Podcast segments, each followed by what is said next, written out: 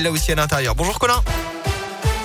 Bonjour Alexis, bonjour à tous. À la une ce matin, les suites du rodéo mortel à Clermont. Jeudi soir, une dame de 80 ans avait été mortellement percutée par une moto alors qu'elle traversait sur un passage piéton. Le pilote de la moto, âgé de 19 ans, a été mis en examen et placé en détention provisoire hier d'après La Montagne. L'autre suspect qui circulait sur un deuxième engin a été placé sous contrôle judiciaire. Il est mis en examen pour rodéo motorisé aggravé et non-assistance à personne en danger. Les deux avaient pris la fuite juste après le choc avec la victime. Attention à ces ralentissements possibles dans le secteur du pont de Bellerive à Vichy. Aujourd'hui, le pont sera inspecté toute la journée dans ses moindres détails. Une procédure habituelle qui revient à tous les 6 ans pour vérifier l'état de la structure du pont.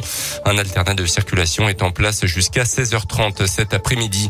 Le chèque carburant, ça n'est pas pour tout de suite. C'est en substance ce qu'a déclaré tout à l'heure le ministre de l'économie. Il reste encore du travail à faire, a annoncé Bruno Le Maire.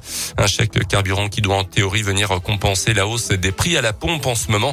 Le ministre de l'économie a ajouté qu'il préférait l'option d'un chèque carburant à une baisse générale des taxes dans les stations-service.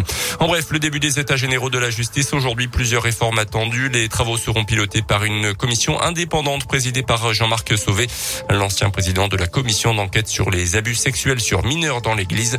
Les propositions seront remises au mois de février.